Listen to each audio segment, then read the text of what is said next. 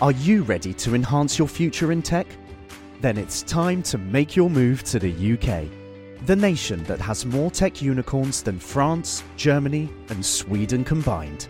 The nation that was third in the world to have a $1 trillion tech sector valuation. The nation where great talent comes together. Visit gov.uk forward slash great talent to see how you can work, live, and move to the UK.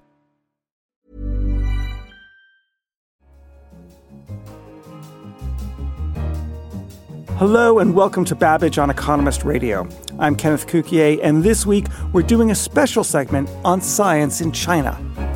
We speak to the Economist science editor, Geoff Carr, about where the country stands in the sciences. There is a very clear desire by the Chinese state to become a scientific power. There's plenty of money to do that. They just have to work out how to go about doing it. We talked to the former NASA astronaut Leroy Chiao about China's recent moon landing. This is the first time that China has done something in space exploration that no other entity, no other country has done. And The Economist deputy editor, Ed Carr, joins us to consider the effect science may have on China. What does it do to an authoritarian country when you create an elite of critical thinking, inquiring, empirical, independent minded people?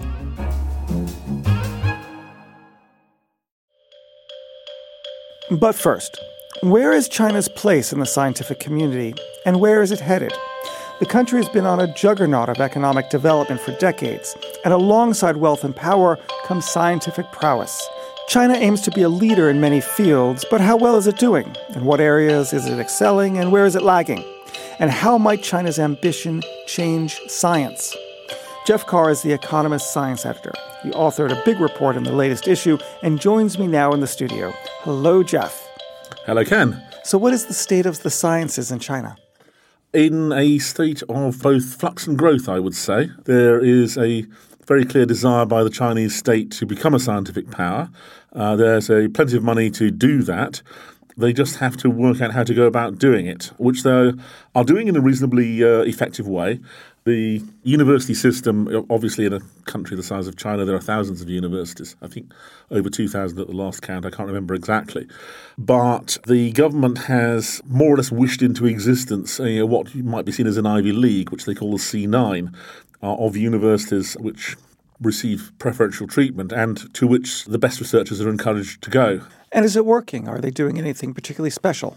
It seems to be working, yes. The uh, publication rate is going up. People have been sniffy about the number of publications coming out of China, and it's true that a lot of them are paper mill publications. Either uh, they're doing something which is not particularly novel, or uh, quite often they're fraudulent, and fraudulence corruption is quite a problem in Chinese science. But that is increasingly being dealt with. So this is a work in progress, um, and it's clear that the quality of the research papers, as well as the quantity, is increasing. What about particular scientific domains where China is really accelerating versus areas of science where they're actually still behind other countries? Well, they are certainly involved in uh, modern biology, so biomedicine and bioagriculture, if you like. Um, there's a lot of work going on in the new gene editing technique of CRISPR Cas9. Some of that's directed to medical ends, and some of it's directed to agricultural ends. What is the area where China needs to catch up? They're not so much interested in scientific theory. It's it's still very pragmatic. So I didn't come across many evolutionary biologists there. I mean, there may be there may be some, and I did talk to some paleontologists, but um, the um, how and why things become the way they are was not that much investigated. They are interested in fundamental physics, though. There are projects looking for um, dark matter, which is uh, most abundant sort of matter in the universe, even though we don't know what it is. It's about six times as abundant as atoms are.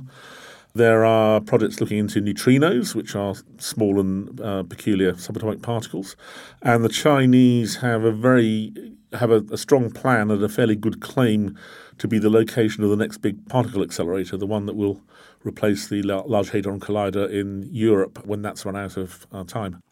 So, if China can catch up to the West and to America, it seems like it's going to create a more unified world for science. Uh, yes, one would hope so. As long as it's published science, anyone can use it. And obviously, China has its secrets as any country does. But people who are working in academia or the Chinese Academy of Sciences, which is a quasi-academic body, that they publish, they publish it in international journals, and their results are available for everybody else. And also, there's a, there's a fair amount of crossover these days because uh, one of the carrots for the Thousand Talents program is that you're not required to give up academic positions abroad. So, you know, someone who has a laboratory in California can keep their their Californian uh, academic position and essentially commute across the Pacific Ocean. Let me ask an unfair question. Perhaps maybe the best litmus test for the quality of a country's science is to what degree some of the smartest minds of the world are willing to learn the language and then travel to that country and study there. And we've seen that in America and in Europe for centuries now. At what point will people from Africa, Latin America, Europe, or America willingly learn Chinese so that they can go to China and study science in China? The answer will partly depend not on the quality of Chinese science, but on the quality of Chinese society. The big transfer of, uh, big historically important transfer of scientists from place A to place B was from Europe in general and Germany in particular to the United States uh, in the first half of the 20th century. Now, the United States is a country built by immigration, broadly speaking, historically at least, welcoming of immigrants uh, and a place where someone with a bit of ambition will find it comfortable to go and set up shop. And many did. China is not a country that welcomes immigrants. Particularly, it doesn't, it's not hostile to migrants. You can go and live there if you want to, but you know it's still possibly a dictatorship, but certainly an authoritarian uh, oligarchy. And people don't want to live in such a place. And to the extent that most scientists are Westerners, uh, it's quite a culture shock to go and live in a place like that. So I think if you're going to go and live in a foreign country, it's not just about the job. Geoff, that's great. Thank you very much. Pleasure.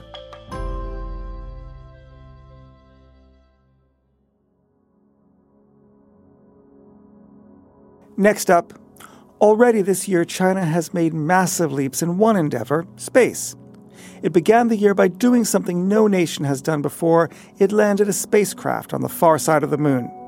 To discuss the success of China's space program, I'm joined on the phone by the former NASA astronaut Leroy Chiao. Dr. Chiao is an American born in Taiwan to Chinese parents. He has shot into space four times and spent 229 days in orbit. He also was the first American allowed to visit the Astronaut Center of China in Beijing. Dr. Chiao, welcome to Babbage. Hello, good to be with you. So, my first question to you is How impressive is the achievement? Well, the impressive thing about China landing this uh, spacecraft and rover on the far side of the moon is that this is the first time that China has done something in space exploration that no other entity, no other country has done. And so uh, it's an exciting first for China. In addition to making that successful landing, they successfully put into a halo orbit around the moon a uh, communications relay satellite, which enabled them to do this mission to both command and to communicate with the spacecraft and the rover. And it all seems to be going very well. Now, the U.S., of course, we maintain a lot of firsts. Even now, uh, we have just very recently sent the OSIRIS REx spacecraft about 100 million miles to rendezvous in orbit around the asteroid Bennu, which is only about 500 meters in diameter. And so we, we continue to do a lot of firsts ourselves, but China has kind of fired a warning shot across our bow that, hey, look, we can do firsts too, and uh, we're doing it very well. Now, you have a unique lens on this because you're an American, but both your parents were Chinese. Yes, that's right. My parents were both originally uh, born in China.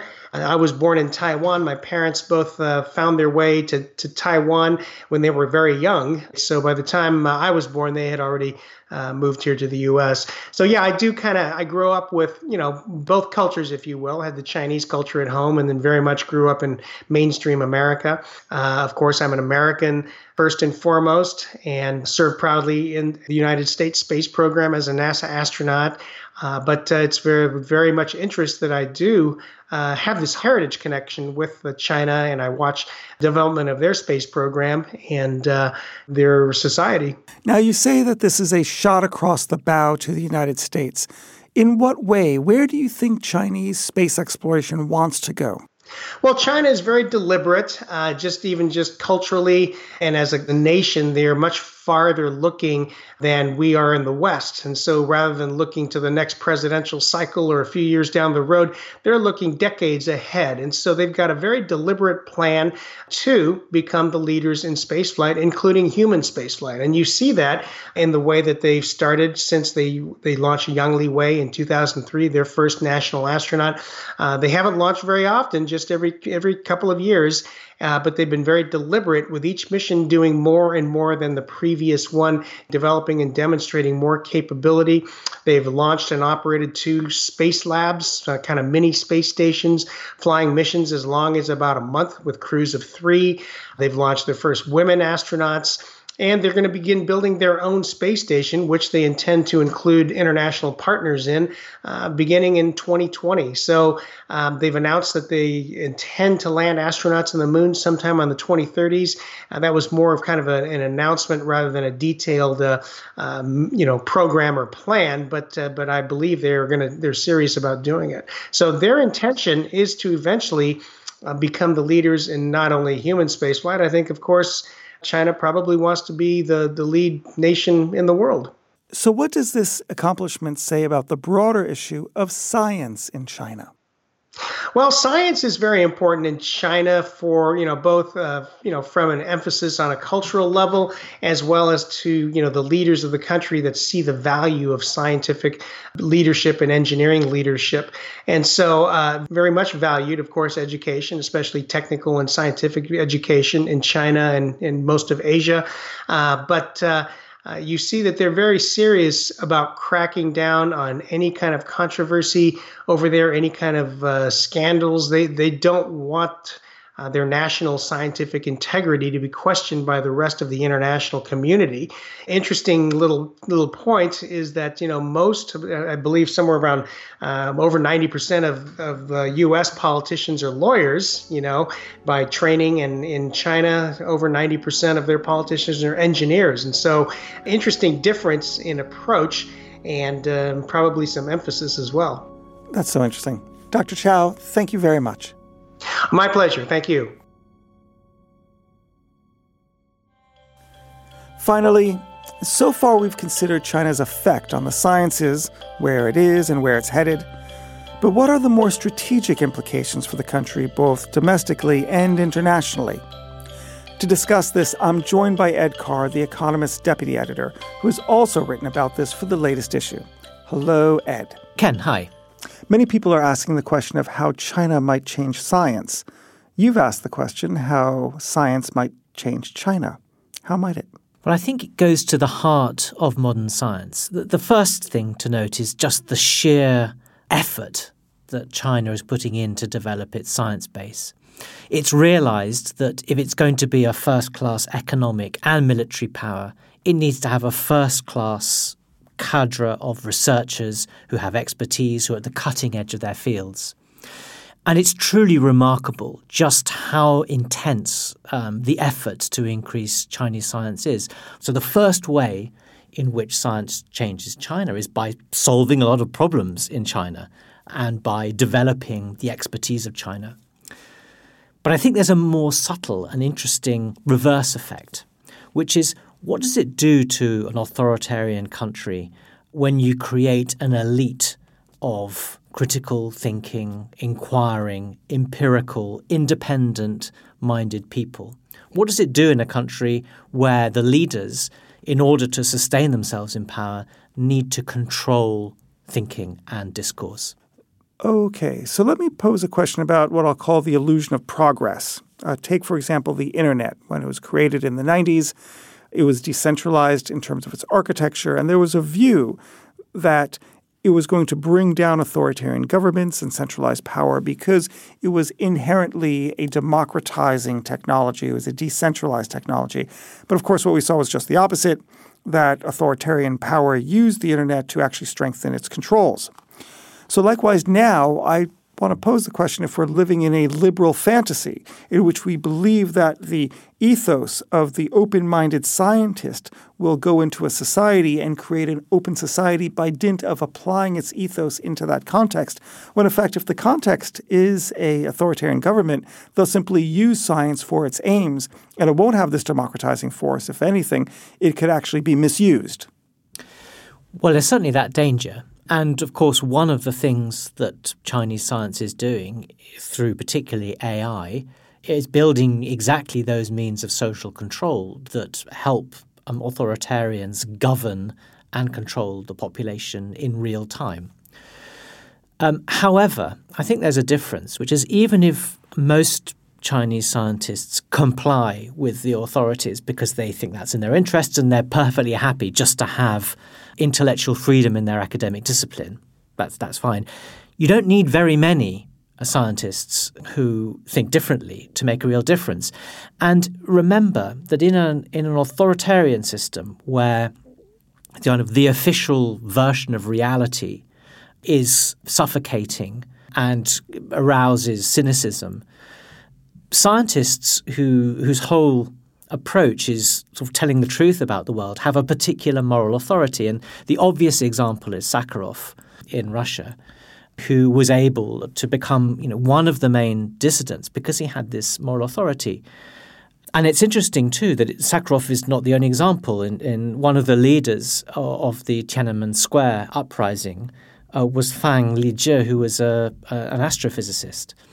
So I don't think there's any guarantee. It's a very it'll be interesting to see how it turns out, but you don't need many scientific dissidents to make a difference inside a system like China. And I think that's the fundamental difference between the internet, which became a means of control, and this sense that you're creating a, an elite class of scientists who have a particular framework and a particular way of approaching the world. Uh, that's great. Thank you very much.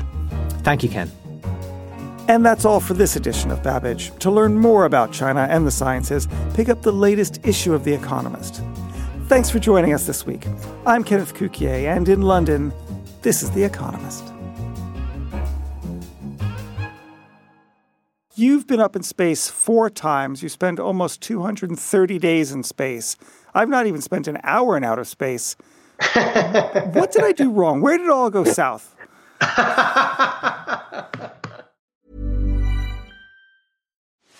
Are you ready to enhance your future in tech? Then it's time to make your move to the UK, the nation that has more tech unicorns than France, Germany, and Sweden combined. The nation that was third in the world to have a $1 trillion tech sector valuation. The nation where great talent comes together. Visit gov.uk forward slash great talent to see how you can work, live, and move to the UK.